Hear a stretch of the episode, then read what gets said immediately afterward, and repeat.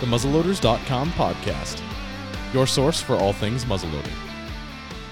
How's it going, guys? You are listening to the Muzzleloaders podcast, and today we're very excited. We have John McAdams from the Big Game Hunter blog, and today we're going to be talking about javelina hunting um, with with a muzzleloader specifically, which is really exciting. I because I've grown up in Oregon, I don't know very much about javelina hunting, so I'm really excited to get John's perspective on it because I know it's really big down in states like Arizona and places like that. So, um, how you doing today, John? I'm doing really good. It is a pleasure being on the on the podcast with you here today. Well, it's a pleasure having you on. Really excited about uh, the conversation we're going to have today. Yeah, definitely. You know, javelina are one of those animals I kind of discovered almost by accident while I was uh, deer hunting down in, in New Mexico several mm. years ago, back when I lived out in that area. And the more I learned about them, the more I saw them and, and whatnot when I was out hunting, the more I was intrigued by them. And and they're uh, one of those animals that uh, they got a little bit of a bad rap in some ways, but my goodness, they are a lot of fun to hunt, and, sure. and there's just some really cool opportunities to, to get out there after them.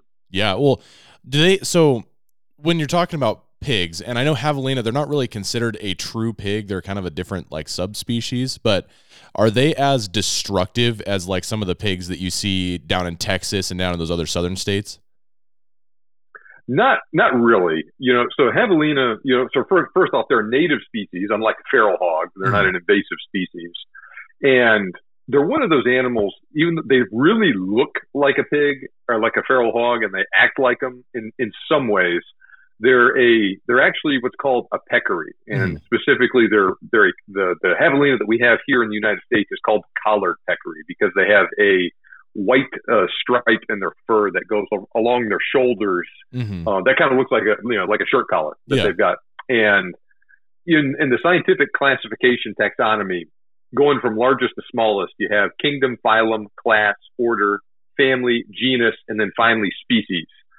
They're in the same order as pigs and feral hogs, but mm-hmm. they're in different families. And so they're in the same order as other even toed ungulates like deer, antelope, cattle, all of that stuff. Mm-hmm. Uh, but they're they're they're really their own kind of weird thing that um and like I said, you know, you if you say you you know, you told someone you see some pigs over there or something like that, you know, someone in the Southwest would know that you were probably referring to javelinas. It's yeah. just kind of one of those interesting facts about them. Mm-hmm. Um, they really like uh, you know, like I said, since they're native species, they really like a lot of just those native plants, especially prickly pear cactus. That's one of their favorite foods to eat. Hmm.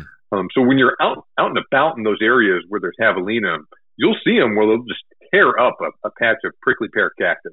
Really? You're like, what the heck got after this? and um, but you know, I guess they'll, you know, if there's some agriculture around and whatnot, you know, they'll they'll get into that sometimes. But no, you're not going to see. They don't they don't cause millions of dollars worth of damage to that sort of stuff like uh, like feral hogs do. Yeah, yeah. Well, and I think they're you know a lot more of a challenge too to hunt because the feral hogs. I mean, you just go out and just shoot the things, you know. But javelina require a little bit of skill and you know playing of the I mean, they, they, they certainly can. You know, they um, you know the hogs. You know, when if you're hunting feral hogs and you're in an area where there's a lot of them, you know, it can be really easy. Uh, it can be really hard. Um, you know, javelina they kind of just live in in, in that uh, desert environment mm-hmm. that everything is just different um, about them, and, and sometimes sometimes it's depending on where they are, they can be really hard to find. Uh, sometimes not. Um, but you know, there's some really uh, cool things about them that I think make them a really fun animal to hunt. Especially, uh, it's one of those deals where uh, you got some new a new person that you're trying to introduce to hunting, mm-hmm. or you're trying to learn a new implement, like learn how to hunt with a muzzle loader or a bow for yeah, the first yeah. time, they're I think they're a good animal to to get started on, uh, yeah, uh, like that more so than a deer or an elk. Yeah, and you said you stumbled on them by accident. Like, is there is there a story behind that? Were you hunting something else and just happened upon them, or? Yeah, you know, so I used to be in the army, and so I've lived all over the country. I'm originally from uh, a little bit north of Houston, Texas. And mm-hmm. so I've lived in a bunch of different states out east and then out west. And I lived in Washington State for a long time. And then uh, I got out of the Army. My wife was still in.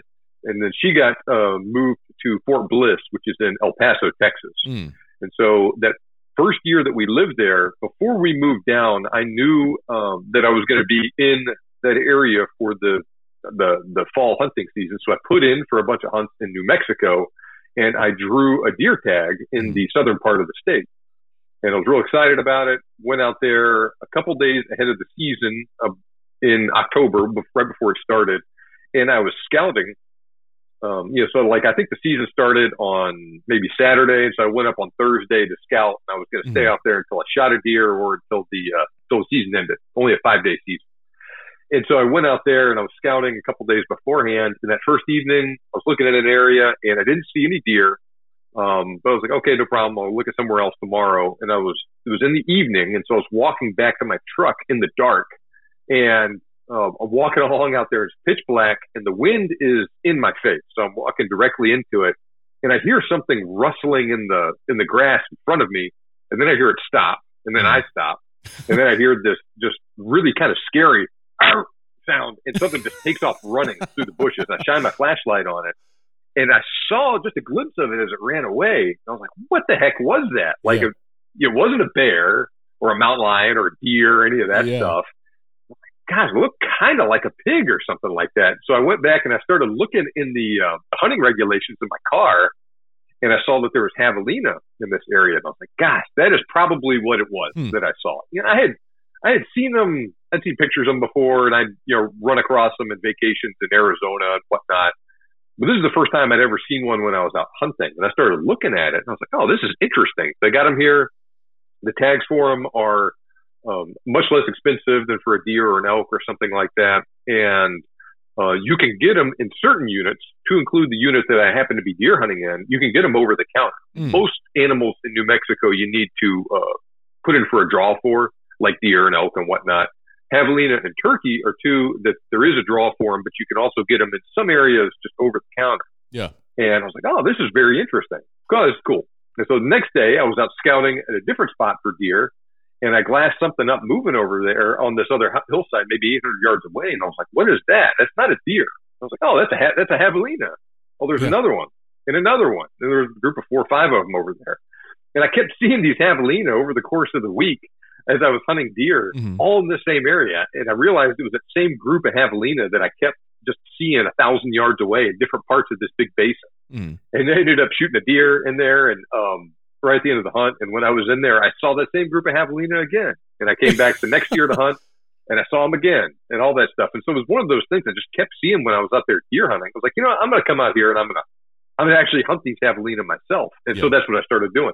Yeah. And do you, did you hunt them with, with a rifle or I know, cause I know there's like a close range season that, that's like in Arizona. It's like archery and muzzleloader and stuff. So in, in, New Mexico, they have an interesting deal where if you draw a deer or an elk tag, you can also get a javelina tag over the counter and hunt them in that same unit, in the same season, and with the same weapon mm. as your deer or elk tag. So if you have a rifle deer tag, you can hunt javelina with a rifle on that hunt. And um, if you don't fill that tag, then you can come back later and the, the season in New Mexico is January, February, March, mm-hmm. and you can hunt them with that same over the counter tag then. And um, during the specific javelina season, it's an any weapon. So archery, muzzleloader, rifle.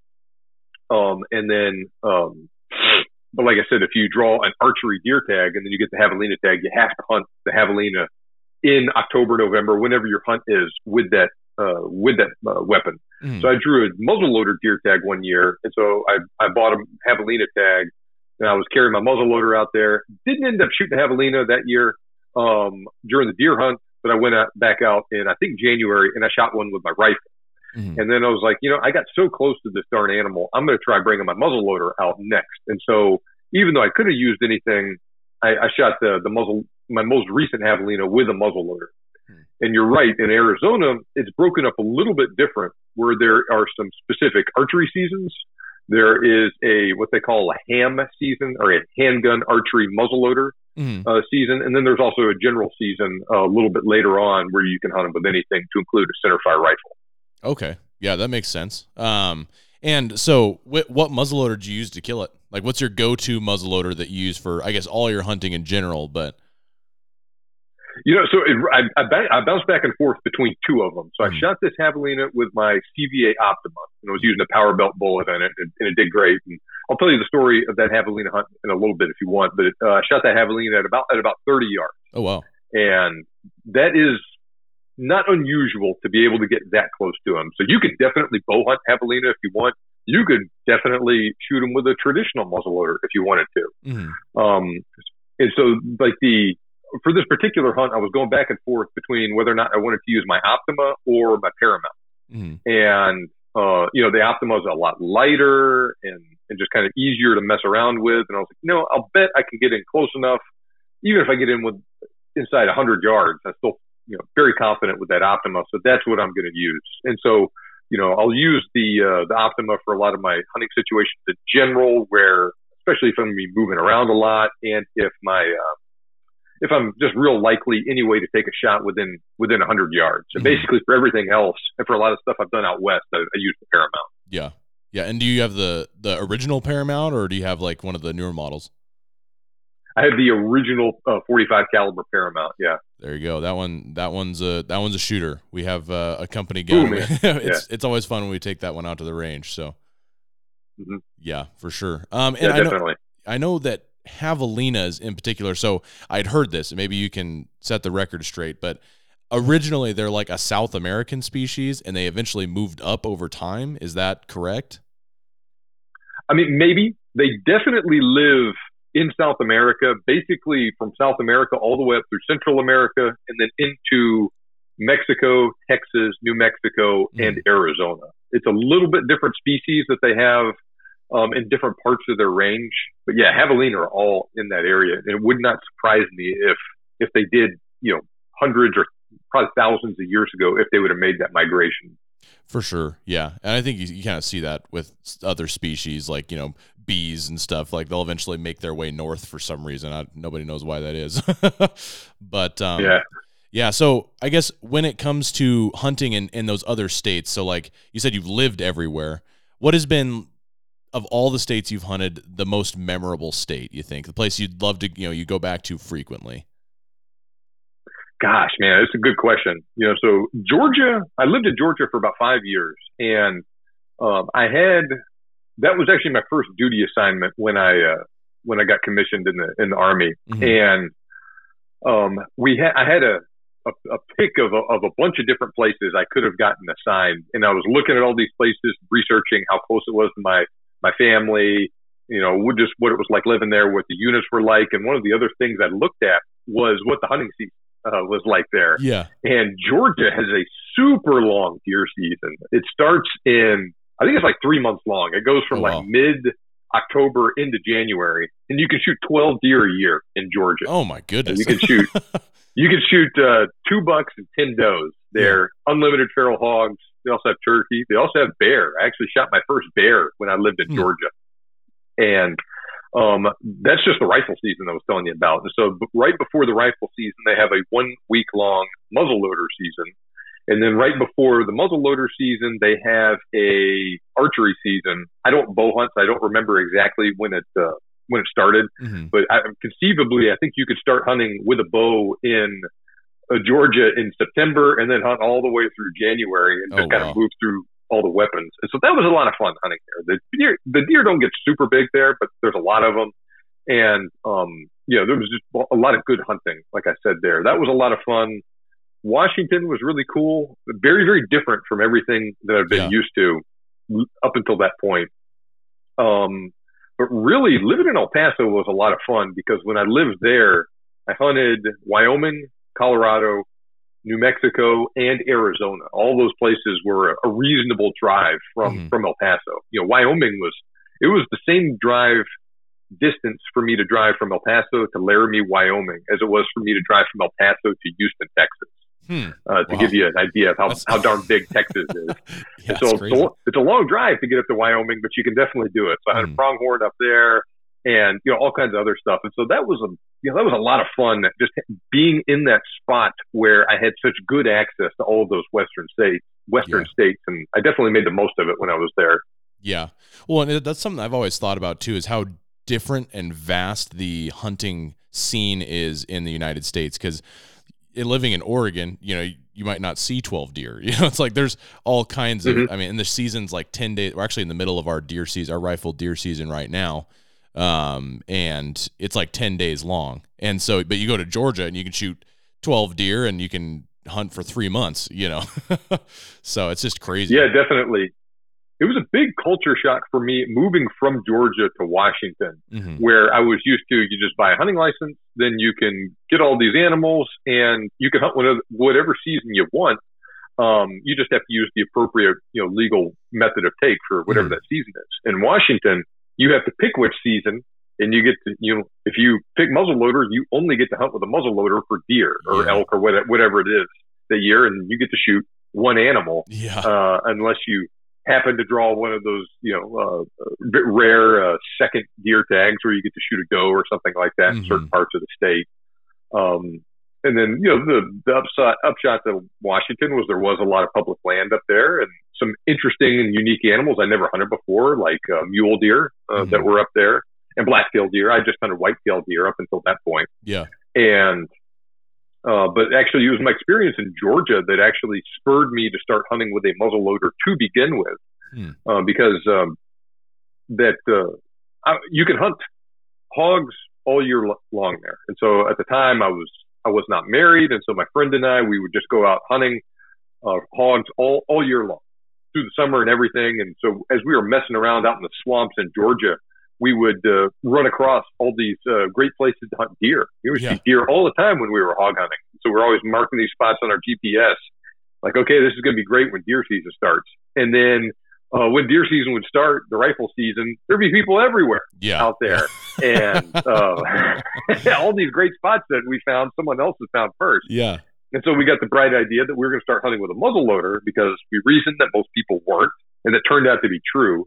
And get out there and get that one week where we can kind of take advantage of, of that opportunity to hunt deer in all these spots before they get pushed around uh, when the when the, the the orange hordes hit the woods in Yeah. October or late October, and it, it really worked out well for us. We had a lot of uh, good success there, and then I kind of carried that on uh, when I moved up to Washington. Yeah, and that's that's something we always talk about here on the show and just amongst ourselves at, at our company is that there's so much opportunity in muzzleloader hunting because there's so few people that do it, you know, relatively speaking to like rifle season or even archery. You know, there's so much opportunity countrywide for muzzleloader hunting. That's absolutely true. And, you know, like I said, we got into that in Georgia. And then when I realized I was going to be stationed up at Fort Lewis near Tacoma, Washington, I started looking uh, at the opportunities in Washington. And I saw that um, Washington Fish and Wildlife will post harvest reports online every year. And I realized that according to their stats, only about 7% of the deer hunters in the state used a muzzleloader Hmm. where um, maybe 17 or 18 percent would use archery equipment, and then the rest, you know, we're talking over 70 percent of the hunters there used a rifle each year. Man. And interestingly enough, the uh, the amount of time that they spent in the field uh, to get a to take a deer and their just overall success rate was very very similar. And so at the time, Washington had pretty strict regulations. Um, you know, you had to you kind of like what you have to deal with in Oregon now Yeah. with um, the ignition being exposed to the elements and all that stuff. But and you couldn't you couldn't and you still can't use a scope. Uh, but even so, I reasoned, you know, this with especially as thick as it is in western Washington hunting black-tailed deer, I don't think that's that big of a of a handicap. And so I got into it, and I ended up shooting uh, several deer and even a bear in Washington when uh, with my muzzleloader, and I had a lot of really good success. I'm really glad I did that hmm um, because for a lot for a lot of the same reasons that I got into it in Georgia. Not only are there just not a lot of people that do it, but that deer season in Washington with the muzzleloader happened before the rifle season, and so Yeah. you kind of got a chance to get out there before before everyone from Seattle and Tacoma hit the woods. For sure. Yeah. And I'm guessing like how how long ago was that that you were living in Washington? I lived in Washington from 2012 to 2017. Got it. Okay. And so were you still using the Optima then or did you have a different muzzleloader you were using? So my very first muzzleloader that I bought when I lived in Georgia, I bought a Thompson Center New Englander, Mhm. and I hunted with that for a little while, and then I didn't. I, I wasn't super happy with it. It was legal to use up there, and I had a little bit of success with it in Georgia, but it was just you know just hard. Um, Mm. and I wanted something that was uh, just a little bit more capable and newer. And this one that I had, like I said, it was used and it had not been taken uh, good. The person that owned it before me had not taken good care of it. You got to be And careful so with I used bought a yeah, that's definitely true. You know, it was a it was a good one to learn on. I Uh-huh. learned a lot of really good fundamentals uh, working with it. Uh, but I ended up buying a uh, CVA Wolf Northwest when I was up there. Mm. Hunted with it for a couple seasons. Then I got the Optima Northwest, and um, and then for both of those, I ended up buying uh, 209 conversion kits and, and switching them over uh, to use 209s. And so that is the Optima that I still do most of my hunting with, with a muzzle loader to this day. Yeah, yeah. I mean, the Optima is great. I mean, that'll that's you know, you think about these entry level and mid level muzzleloaders. Oftentimes, people are like, "Oh, you know, it's just a throwaway gun." But those, the Optimas and the Wolves, are excellent. You know, they do they do a great job. Mhm. Yeah. So Yeah, I really really like that muzzle loader. For sure. Yeah. And I guess, you know, I kind of changed the subject here, but uh we were talking about javelina hunting. Um, you know, if I'm a total novice, so if I wanted to go down to like Arizona um and hunt javelinas, what am I looking at? Like what do I need to prepare myself for? You know, what's the obviously it's like a desert climate. Like what are the things you need to know before you head down there? So javelina uh, live in like a desert scrub grassland uh, type terrain Mhm. and uh, primarily in the southern part of Arizona and New Mexico. And you know, like I said, they really like to eat prickly pear cactus, and so that is a kind of a good indicator to look for when you're doing some scouting. Mhm. And there's they live in a lot of different places uh, down there, and there's there is a lot of them. They eat all kinds of stuff. You know, they'll they'll eat lizards and insect insects on occasion, but they're mainly eating things like mesquite beans, roots, and especially cactus. And they really get after that cactus. So if you're finding um, a lot of javelina tracks with some prickly pear cactus that have been eaten, with some prickly pear cactus that haven't been eaten, that is a really good sign that you're looking at an area that's got, you know, a good population of javelina in it. Mm-hmm. Now, they live in groups. Um, it is un- it is possible but unusual to find a javelina by itself. Usually, they're going to be in groups of four, five, six, eight, sometimes bigger. You know, you'll. I've heard of groups of twenty to fifty javelina in a group. But most of the ones I've seen have been fi- have been five to ten. Uh-huh. Um, their their tracks look like a deer track, just much smaller. They're about just a little over an inch long. They're not big animals. Wow. They're maybe two. They're about two feet tall at the shoulder, and they'll weigh thirty to forty pounds, full grown. Um, they do get bigger than that. I actually know a guy, uh, a friend of mine, Joseph von Benedikt. His brother shot one in Texas. I don't know how long ago, but several years ago that weighed over 60 pounds, and that was a massive javelina. Wow. Uh, but even at even at that, that's that's that's still not that big of an animal. you know, Yeah, 50, yeah. 60 pounds. Um, depending on how you define big game and whether or not you include turkey in that, javelina are usually considered the smallest species of big game. yeah. Um, so because they're not big animals, it's it can be are hard to spot them sometimes because they uh, they're just so low to the ground. It doesn't take a lot of grass or brush to, to obscure them. And Mhm. so, one of the, the best advice that I can give you is to check out some areas, um, see if they've got those indicators that I was telling you about about javelina uh, habitat, especially that cactus that they like. And if you're seeing a fresh sign like tracks or poop, you know their their scat looks like a look looks like dog poop, just once again smaller. Mhm. That's a good sign. And if if you find fresh sign, as long as no one's really messed with them, they're probably not going to be that far away. Mhm. They don't have a gigantic home home range. So if you're finding fresh sign, they're probably within a mile of you, maybe closer. And like I was saying with those javelina that I kept seeing on my deer hunt, gosh, they were, I kept over the course of about a week, I saw that same group of javelina within about a 1,000 yard radius, just over and over again. Mm-hmm. And so they'll they'll eat over here and then move over here and move over here and all that stuff and kind of just work in that same general area. And so if you're looking hard enough in there and you're seeing that fresh sign, you're probably going to find them. Yeah. But like I said, they can be tough to spot. Uh, if the wind is just right and you're close enough, you might be able to smell them.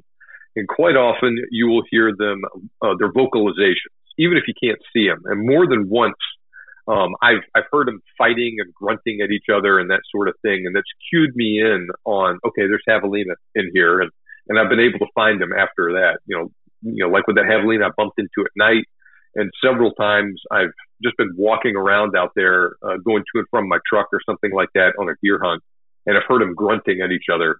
Like I said, they live in groups, and so they'll be fighting and things like that over food. One of them will find some food and start working on it. Another one will come in and then they'll fight, try and run each other off. so that is not that's not an un- uncommon uh, thing to, to run into out there. And if you're in an area where you you know in the Southwest where they might live, you might hear that sort of stuff when you're out deer hunting or something Yeah. and be like, "What the heck is that sound?" it, it could very well be a javelina. yeah, yeah. Um, and so, oh, go ahead. No, that's fine. Go ahead. I was just gonna say, like, I think that with the javelinas, like, when when is the best time to hunt them? Because it's it's my understanding from YouTube that they'll come out in the morning, sun themselves, try and warm up, and then they'll kind of go about their day. Is it easier to find them first thing in the morning when they're trying to get warm? So it depends. Uh, you know, they designated javelina season in New Mexico and Arizona runs January, February, and, in, in, into March in in uh, New Mexico. Mm-hmm. And so, yeah, it can be a little chilly uh, that time of year, and they are not well insulated animals, and so they are mainly diurnal. So they'll be up during the day. If it's really, really hot, um, they might be feeding at night. But for the times that you're most likely to be hunting them, they're going to be up during the day. And if it's really cold or really windy, um, they will sleep in a little bit in the morning, and um, they will hit those real sunny areas first, if, especially if it's cold, because you know, like I said, they're just not real well insulated animals. Yeah. If it's really windy or something like that, they're going to be a little skittish, and they're going to try and be in areas where the the wind they're a little bit more sheltered from the wind, especially if it's really cold outside.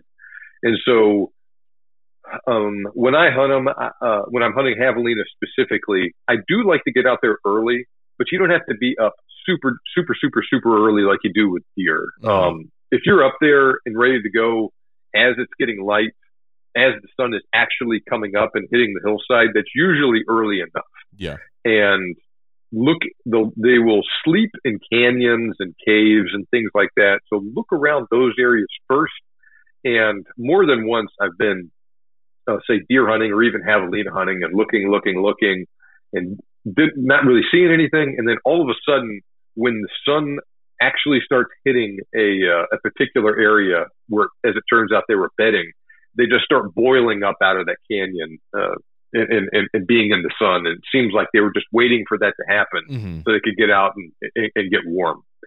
And they'll move around all day long. If it's real hot, you know, they'll bed down a little bit in the uh, in the afternoon at the hottest part of the day. But if it's, you know, if you're, you know, it doesn't get super cold in Arizona usually, especially in the southern part of the state. Um, or same thing with New Mexico. Uh, but it will get chilly, you know, get down around freezing and whatnot, maybe, maybe a little bit lower, but, um, on days like that during javelina season, they'll often be up all day long in, in more sunny spots. You know, like I said, and they'll they'll eat all day long and then you know go to bed uh, right as the sun goes down and kind of do it uh, do that every every single day. Um, so, like I said, yeah, you know, like you like you mentioned, look in the sunny areas and look in the warm areas. Look in the areas that are more sheltered uh, from the wind if it's really windy. Yeah. And you say they're they're pretty small, so uh, do they taste like like you'd think a pig would taste, or is the meat like taste different somehow? they're kind of their own thing, you know. So they do have, especially if you shoot a big boar, they can shoot, they can have a pretty strong smell to them, and they have a scent gland on their back uh, that that makes a lot of that odor. And so the best advice that I can give someone that was trying to have them uh, eat one, eat one and have it taste good is to bring two knives with you, and then like two sets of gloves and and, and that sort of thing. When you get one down, find that scent gland on the back, cut it out and then put that knife and those gloves away, and then use your other one Hmm. uh, to do the rest of the butchering, so you don't get that that uh, whatever it is that's on it uh, um, uh, in in the rest of the meat. If you do that, and then if you take good care of the meat, put it on ice, that sort of thing, the meat will be fine. It's not the best tasting meat I've ever had in my life, but I cook it a lot like I cook pork and that sort of thing. I, I do a lot of slow cooking for it. Uh, pulled pork makes really good uh, tacos, that sort of thing. Yeah. Do you, do you have to fight like toughness and gaminess like you do with deer, or is it pretty good just the way it is? You know, uh, since I primarily slow cook it, that has not been an issue for me. I have not tried cooking it any other way than that. Mm-hmm. Yeah. So I know we actually just did a podcast here a week or a week or so ago about elk and deer and gaminess and like how to cut it up correctly and all that kind of stuff, you know, because people have a lot of complaints about that. Yeah, definitely. And javelina are an animal that, like I said, they got a little bit of a reputation that's not entirely undeserved, you know, for tasting bad. Mm-hmm. Because if you do it wrong, yeah, it could absolutely be some pretty nasty meat. Yeah. So you got to be careful with it. So, like I said, be real careful with that gland, and then you got to be especially careful with just cooling that meat down. Um, you know, especially like you shoot one in September or October or something like that, where it can be kind of warm. Like mm that thing, you know, kind of like with a pronghorn. Um, in, in, in certain states, you, you shoot it where it's where it's warm. You got to be on the ball real quick, uh, taking care of it, or mm it can it can go bad on you. Yeah, that's that's true, and that's that's another thing I don't have a ton of experience with because in Oregon it takes like twenty years to draw an antelope tag, you know, whereas in Wyoming you just go shoot a bunch of them, however many you want. So, yeah, um, yeah, you know, I, I, I drew my javelina or my uh, not my javelina tag, my pronghorn tag with one point. You know, in Oregon, you can, that not in Oregon, in in Wyoming. Okay, in, uh, in like, man, you are one lucky guy. nope, I, uh, I Oregon is one of the states I've just have never applied in. Uh, hmm. But yeah, you can you can do a lot of really good pronghorn hunting with just just a handful of points in, in Wyoming. Yeah, that's something that's definitely on uh, on my list of things to do here in the next next couple of years. You know, do you ever hunt them with a muzzleloader, or have you just always rifle hunted them? So I've only rifle hunted them, and really the my last pronghorn hunt that I went on came out. It happened right before I got my paramount. Mm-hmm. Uh, so it, it, it, if I were to do it again, and I very well might, uh, I would take my paramount on that. For sure. Yeah. I mean, that's kind of the tough thing is I know a lot of people, like my brother-in-law, killed one with a bow, and it's like that's tough, you know. And you see on Instagram, people are like stalking up on them, like crawling through brush and stuff. Like that's that's a whole different thing, you know. that it, def- it definitely is. You know, that's that's its whole whole different ball game. You know, I mean, it's really actually kind of the uh, the opposite of javelina. Where javelina, in my experience, finding them initially has been hard, mm-hmm. but they're not super hard to, to get close to. Whereas with pronghorn, in my experience, they're very easy to find, but they're really hard to get close to if yeah. you're if you're not careful or if they're in an area where uh, where they're hunted real heavily and, and that sort of thing. You know, so with javelina, once you find them, um, like with anything, you got to be very, very careful with the wind. They mm-hmm. have excellent noses. And so they like to quite often feed into the wind. You know, you'll see a couple of them in there together and they'll be milling around, but generally moving in, in, a, in a certain direction, usually into the wind. Yeah. And so, um, my most recent javelina hunt uh, was actually kind of describes things describes things pretty well. It was very cold, very windy uh, when I was there. You know, cold for that part of the country anyway. And so it was getting down around freezing and dealing with very strong winds, like 30 gusting up into the 40s, uh, which yeah. is not uncommon that part of New Mexico. And where I hunt, uh, quite often what I'll have to deal with is I'll have one or two days where just ridiculous wind, very, very strong wind, like so strong that it is almost hard to glass because even on a tripod, your, your binoculars are shaking. Mm-hmm. And then you'll have a couple days of that, and then just one or two days where it's just absolutely beautiful weather, clear blue skies, almost no wind, and so everything kind of come, comes out and starts eating and all that yeah. stuff. And on this particular hunt, you know, I'll, I'll, tell you the story of it here in a second. I shoot this javelina on the windy day, and then I'm driving out the next morning. It's beautiful weather, and I think I saw 30 deer on my drive out out that day. Uh, everything was hunkered down a little bit when it was very windy, and it was all uh, going out eating and all that stuff um, when it calmed down. And so what I try and do is, you know, I will hunt on the windy days, uh, but it's really kind of a process of elimination where that first afternoon I went out there, okay, we'll see what it's like at this spot and just super windy, not a lot moving. All right, I'm going to try this other spot. Maybe the wind will be a little different there. And so mm-hmm. next morning I go hunt there same deal. Um, but I was starting to kind of zero in. I was like, all right, the wind is coming this direction, and it's been pretty steady and strong in that way. If I move up this canyon a little bit, it's going to turn, and uh, maybe up there it'll be a little bit more sheltered, and I'll and I'll have some better luck. Yeah. And so uh, as I'm working in, finding out where everything is not, you know, I'm, I'm kind of narrowing down my options. And so that evening, I get up to a different area, and sure enough, it's still a little bit of wind going on there, but that that part of the canyon much more sheltered. Mm-hmm. And so I set up there, and I was glassing and glassing. And I'm immediately seeing deer in there. Okay, great sign. Um, and then I hear some javelina start to vocalize and fight with each other, grunt, and squeal Yeah. out in front of me. And I can't see them, but they're in this area where I'm looking. Like, okay, I'm seeing deer here. I'm, I'm hearing javelina. They're here. They ain't, they ain't that far. So I keep watching, watching, watching. And then I see a javelina pop up over the ridge in front of me, five, 600 yards away. And I was like, okay, here we are. You know, I thought they were here. That was the same general location where I'd heard them. And so, okay, now I know that they're here. Start making my stalk. And so I get everything ready.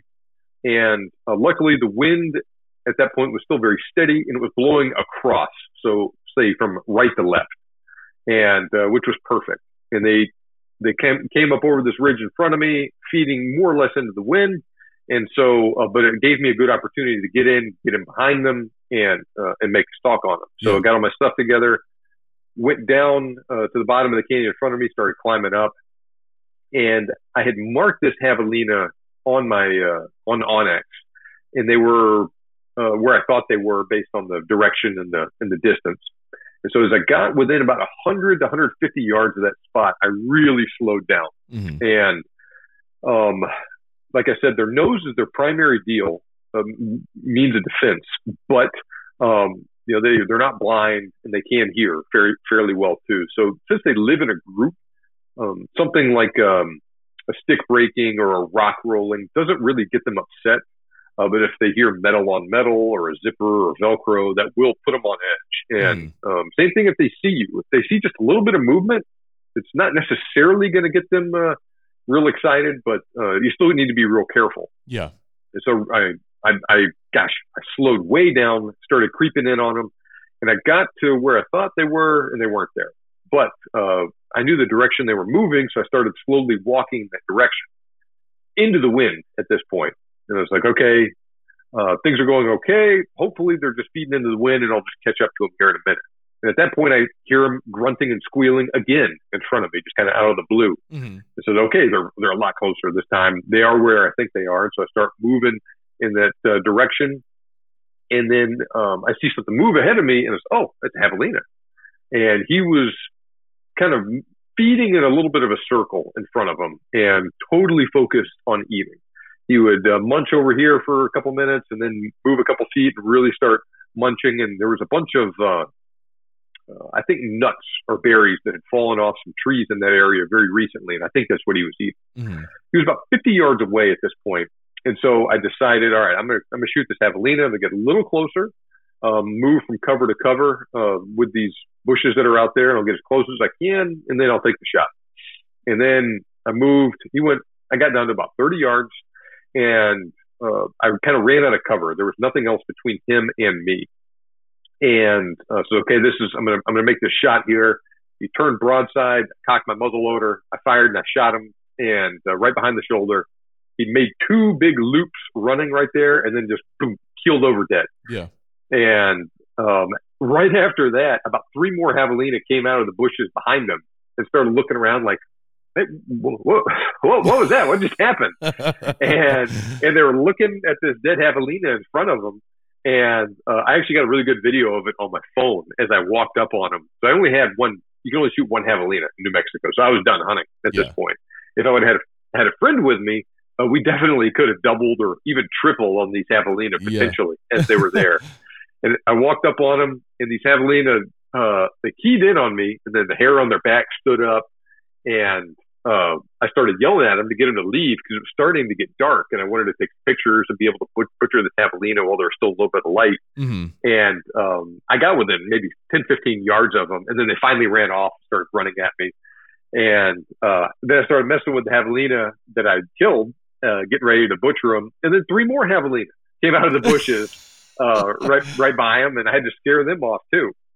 But just goes to show that they're usually running a group, mm-hmm. and in that kind of terrain that they were in, um, you can often see one, but who knows how many that they're going to be that you can't see that may be real close by. And so there's definitely cases that I've run into myself where I'll focus in on the one I can see, move in on it, and then bump another one that I didn't see there that was 10 yards away instead of 50 and have that one kind of scare the whole group off. So it's something to, to really keep in mind and that it's hard, but not to get uh, target focused too much.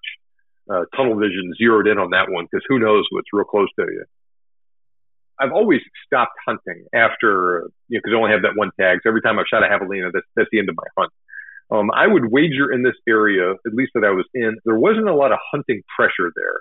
So, um, especially since they really liked that area, had all the food and everything and cover that they needed, I would wager that maybe within a day or two, uh, they probably would have really settled down and, and, and someone else could have kind of gone back in there and, and, and maybe gotten another one out of that group if they would have wanted to um, like I said, unless they're really pushed hard, they're not going to leave an area completely. They're not going to go into the next county usually. Mm. Um, and so it's, it is an area where you can have usually have success over and over again, especially if you're careful with it. Yeah. Um, but if you're hunting in a group, um, you know, you and a buddy hunting there, and, and one of you shoots one, it's definitely worth considering or being real careful after you shoot that uh, that first javelina, and um, maybe keep your celebrating and high fiving and all that stuff. Just hit pause on that for a minute. Yeah. Uh, because you never know what's going to pop out of the brush, uh, and that that second guy could you know get one as well. Mm-hmm. And I've had plenty of opportunities, plenty of um, uh, times where I've been out there and uh, shot, or rather, gotten very close to javelina, within 50 yards, sometimes within, even within 10 yards. And so they're an animal that uh, you could definitely hunt them with a bow and you know, like a like I just talked about, definitely hunt them with a muzzle loader if, if, that's something that you that you want to. In Arizona, they have that season as well where you can hunt them with a handgun uh, too, if that was something you were interested in. Yeah.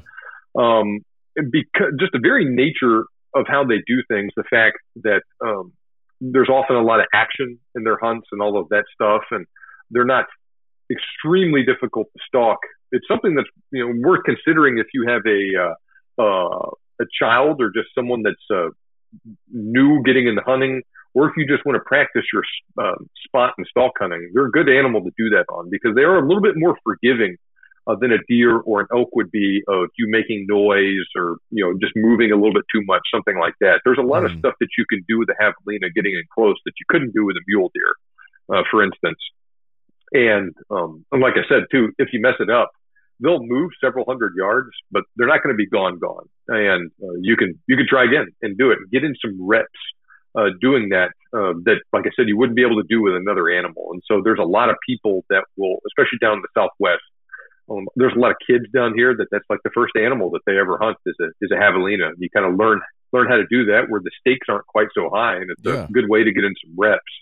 Or if you were interested in hunting with a muzzle loader, for instance, and never done it before, you know, get a muzzle loader and uh, spend some time at the range, and then you know go to Arizona or New Mexico or something, and, and spend a little bit of time hunting them, and and, and get some reps, and hopefully have a javelina under your belt before you go after deer or elk with it. Yeah, for sure. And um, you said they're really noisy. Uh, it's like you can mm-hmm. hear them from 600 yards away making all kinds of racket. You know, is there any? Because I know, like with yeah. elk, you know, with elk at least for myself, I don't usually concern myself with making a bunch of noise breaking sticks and stuff.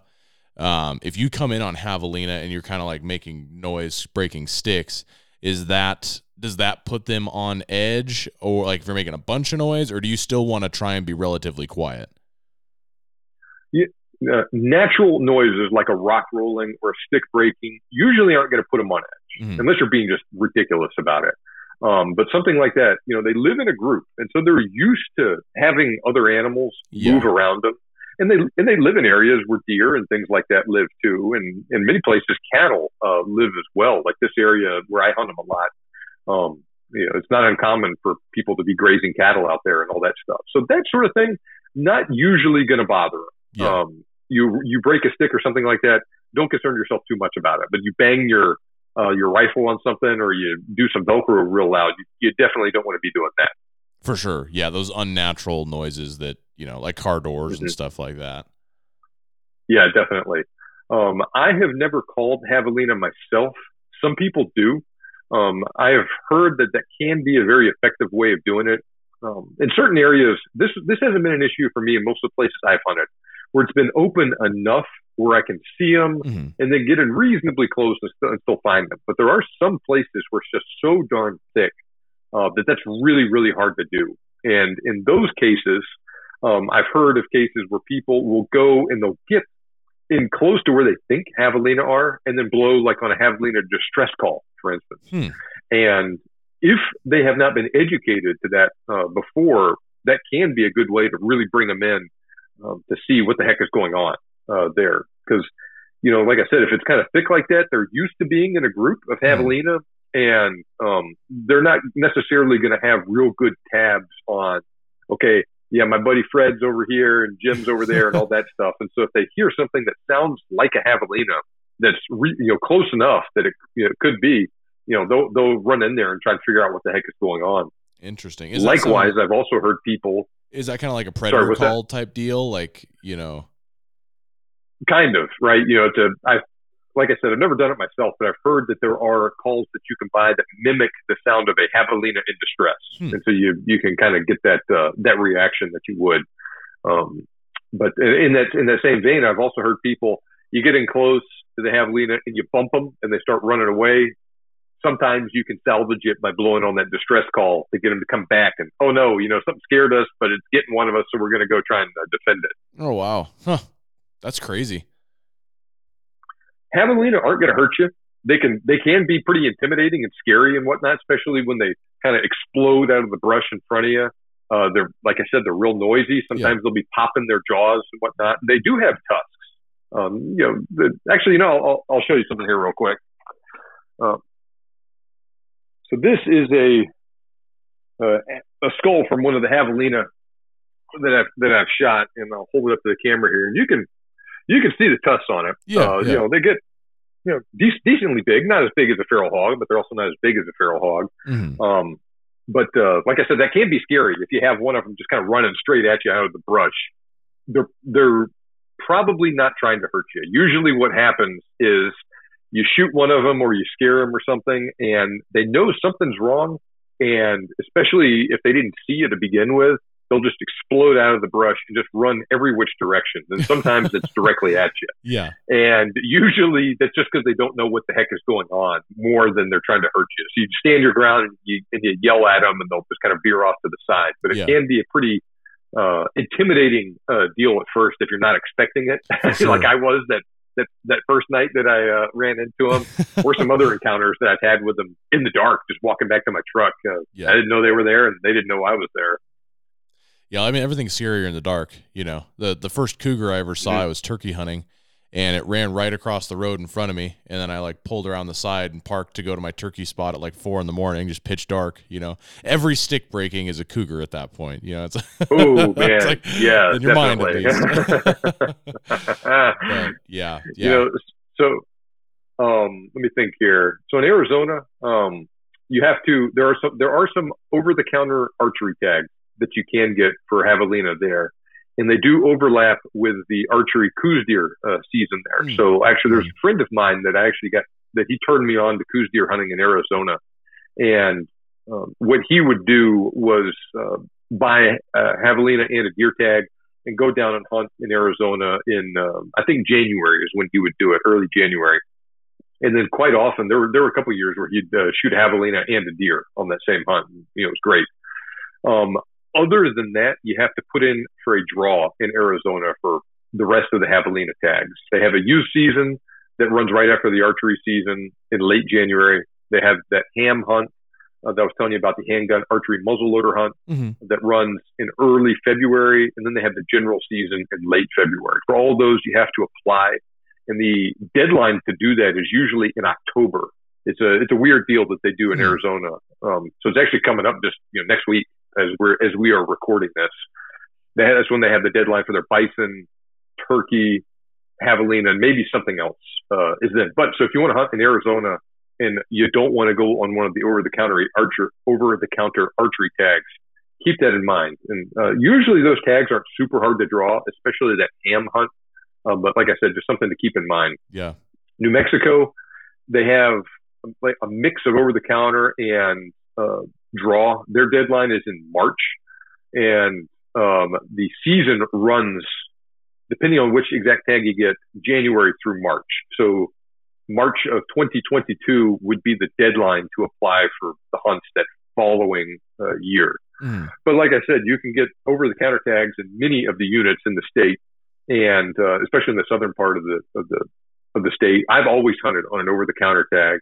You can get those, you know, kind of just anytime. And, and like I said, you can also combine them with your deer or your elk hunt yeah. uh, in October, November, whenever your hunt is there. That's a, something definitely to keep in mind. Uh, but it's, uh, and then in Texas, I've never hunted them in Texas. Um, and there's a lot of private land in Texas.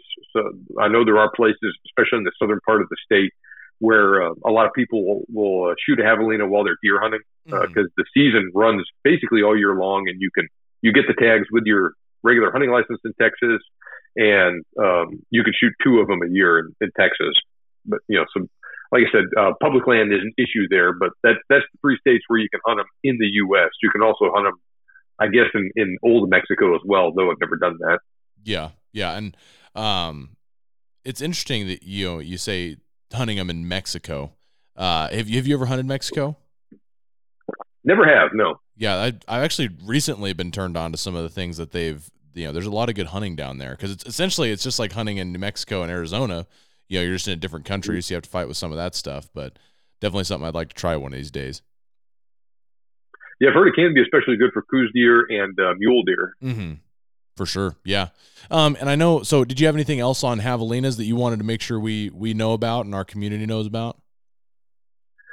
You know, like I said, those seasons are in January, February, and in, in, and March in New Mexico. So mm-hmm. that is when most of the hunting seasons in most states are over. Yeah. And especially if you live up north, um, it is winter down there and it does get cold, but it's usually much nicer in that part of the country in January, February than it can be in Minnesota or North Dakota or whatever. For sure. Um, so there's a lot of people that just go down there uh, and enjoy those hunts. Um, you know, to enjoy the nice weather, nice hunting opportunity down there. Just give you something to do in a time of year where there's usually not a lot going on, and yeah. um, so you know, for for those all kinds of reasons to look into doing it, but that's just another one. Yeah, for sure. That's awesome. And I know you normally, yeah, that time of year is coyote hunting time. We're in Oregon, so there's not much else going on. Mm-hmm. so yeah, may, you know, maybe a little bit of waterfowl hunting, uh, yeah, depending yeah. on where you are and the season ends, all that stuff. But yeah, things are starting to really to to wind down then, and especially February can be a really uh, tough time to be a hunter uh, yeah. in a lot of those places. You're really starting to go into withdrawal after deer and elk season and all that stuff is over, but turkey and bear haven't quite started yet. Yeah. So you know, look into something in uh, in there. For sure, yeah, that's definitely definitely something I'm going to check out. So, um, I also kind of want to know a little bit about the Big Game Hunter blog and some of the stuff that you do uh, in the outdoor industry, and like you know what it is that uh, you know. The, I know you say you do like a intro to muzzleloading type stuff, and you know I was wondering if you want to talk mm-hmm. about that a little bit. Yeah, definitely. You know, so I um, started the big game hunting blog in 2012, mm-hmm. and I've started off sharing some of my hunting stories on there, and um, then I started writing about some of my current hunting experiences. And actually, uh, the way I uh, kind of got, you know, got got to know you guys at uh, muzzleloaders.com was I bought that CVA Wolf just kind of as a regular guy, wanted to learn how to hunt with it, and I started documenting uh, the process and my experiences as I figured out what worked in it, what powder, primer, bullets all work together, mm-hmm. and uh, sharing that stuff on there just kind of as a person learning how to use a muzzle loader. And so I got to know Brad uh, that way. And um, I've continued to document a lot of my hunts and, and whatnot on the blog that way. And I also, um, in addition to hunting with a muzzle loader, I do a lot of centerfire rifle hunting.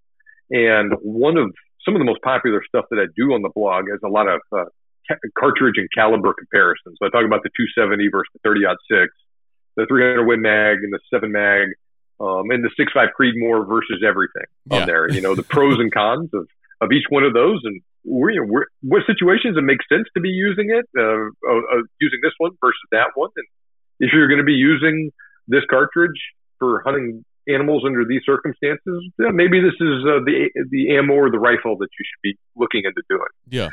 Um, in that same vein, um, you know, like I said, I've always hunted with a muzzleloader. I started hunting with a muzzleloader in 2011, so it's been about 10 years now as we're recording this. And I started doing that as a way to expand my hunting opportunities. And especially with everything that's happened, gosh, in the last year and a half with COVID mm-hmm. and all that stuff, all the craziness going on in the world, and with just so many more people buying guns and hunting, um, that's something that I've really put a lot of time and effort into lately on informing people about the benefits of hunting with a muzzleloader because all the mm-hmm. reasons that I started doing it are as true or even more valid now than they were 10 years ago as far as getting away from the crowds when you're hunting. Because most of these new hunters are out there probably hunting with a rifle, maybe with a bow. I'd say very few people uh, that are brand new anyway are starting to hunt with a muzzleloader this year. And the ease of getting your supplies, um, you know, it's, I know it can be tough doing it with a muzzleloader, compared to 2018 or 2019. Yeah. but you know, it's easier to find muzzleloader stuff now than it is centerfire rifle cartridges and mm-hmm. yeah, no uh, joke these days. And then just you know, the number of people that are out there in the woods. And so I started a a course and a training uh, process where I'll take called Muzzleloaders 101, where I'll take someone that wants to learn how to hunt with a muzzleloader, and I'll show you how to legally how to determine what you can hunt with legally and wherever you're going to be hunting because mm-hmm. guys can vary so much from state to state to state. For sure. Uh, just you know, Washington, Oregon, and Idaho got their own thing going. Colorado's got a lot of weird rules, and then Texas is all the way on the other end. So there's things that you can use in one state that aren't legal in the other. Yeah. And so I'll help you navigate that. I'll help you decide what is effective uh, for whatever the animals and circumstances that you're going to be hunting under like I described earlier, you know, there's times that using that CVA Optima with a 250 grain power belt Aerolite is an absolutely fantastic load, mm-hmm. um, and about as good as that you can get. Work great on the javelina, and it's a great deer hunting load. But there's a lot also times that I don't think that's the the best situation, and maybe using the Paramount would be a better uh, uh, a better choice. Maybe using a Barnes or a Thor bullet would be a better choice. And so um, I'll help you uh, navigate, like I said, okay, this is what I'm going to be hunting and where. What makes sense for me to be using there? And I go into a lot of detail on the methodology, that I use for that and the reasoning that I use behind it and help you match what's legal with what's effective. And then I'll just teach you how to use it all safely and effectively and, and share a lot of the lessons that I've learned hunting with a muzzleloader over the years that um, it's not a gigantic change from hunting with a rifle, but there's a lot of things that you do need to keep in mind with a muzzle loader that wouldn't even cross my mind uh, hunting with a rifle. Yeah. Uh, that that if you know that stuff, it's going to give you uh, an advantage moving forward. And then, in addition to all of that stuff, you know, I've I've got an exclusive deal with muzzleloaders.com where everyone that buys the course uh, gets a discount on all the gear that they buy from you guys. So I'll help you find everything that you need buy it and save money when you do it and teach you how to use it safely and effectively while you're uh, while you're out hunting. So the muzzleloaders 101 course is an all all in one solution where I'll guide you through the whole process of getting started hunting with a muzzleloader, help you decide what gear you need, help you save money when you buy that gear, and teach you how to use all that stuff safely and effectively at the range and out in the woods. So if you're considering learning to hunt with a muzzleloader, or if you already hunt with one and you just want to take your game to the next level, then take advantage of this opportunity, right? Due to all of the craziness that's been going on lately in 2020 and 2021, more people are hunting than ever before, and using a muzzleloader can give you unique access to special seasons and hunting areas where the hunting pressure is lower.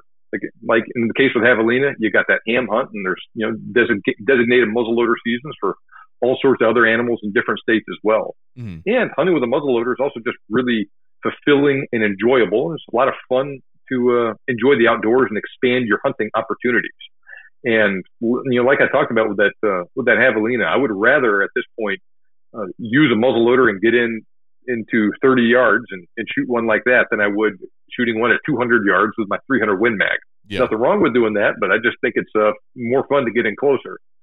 But Nowhere else will you find such a comprehensive resource for learning how to use a muzzleloader where you can also save some serious money getting outfitted. I normally charge 47 bucks for the course, but I'm offering it at a discount right now to all the listeners of the Muzzleloaders podcast. And if you sign up while it's still valid, I'll get life, you will get lifetime access to everything for a one-time payment of $35. So if that sounds appealing to you, go to muzzleloaders101.com slash buy, B-U-Y, and sign up to get started. That's muzzleloaders101.com slash buy. That's awesome. 35 bucks like for lifetime access. That's incredible. Normally it's like a subscription. And it's one of these deal. things too where I'm I'm uh, continually updating it as well. You know, so I'll I'll uh, release a some updated videos here soon to take advantage to, to take into account you know just changes in the muzzleloader industry and all that stuff and products that have gone away and and other ones that uh, have come out in the meantime. And like I said, I'll continue to do that. And but yeah, my goal is to, to help you be a, a more effective hunter. And one of the really good ways you can do that is to either start hunting with a muzzleloader or do it more and more effectively than what you're doing right now. For sure. Yeah, that's awesome. I'm glad you I'm glad you're able to offer that resource. Yeah, it's a it's a it's a really good deal. You know, I've had some really um, great interactions with with uh, people that have bought the course that I've got uh, that I've met uh, through it. Because in addition to all that stuff, I run a private Facebook group as well where um, I can interact with people and a- answer some more specific questions on mm their uh, specific circumstances that uh, I don't necessarily get into in the course. And actually, there was a guy um, that uh, I was talking to here recently. He bought the course six months ago uh, because he drew a limited entry muzzleloader elk tag in Utah, mm-hmm. and um, he'd been putting in for 20 years for this hunt. Decided to put in with a muzzleloader this year. Drew the tag.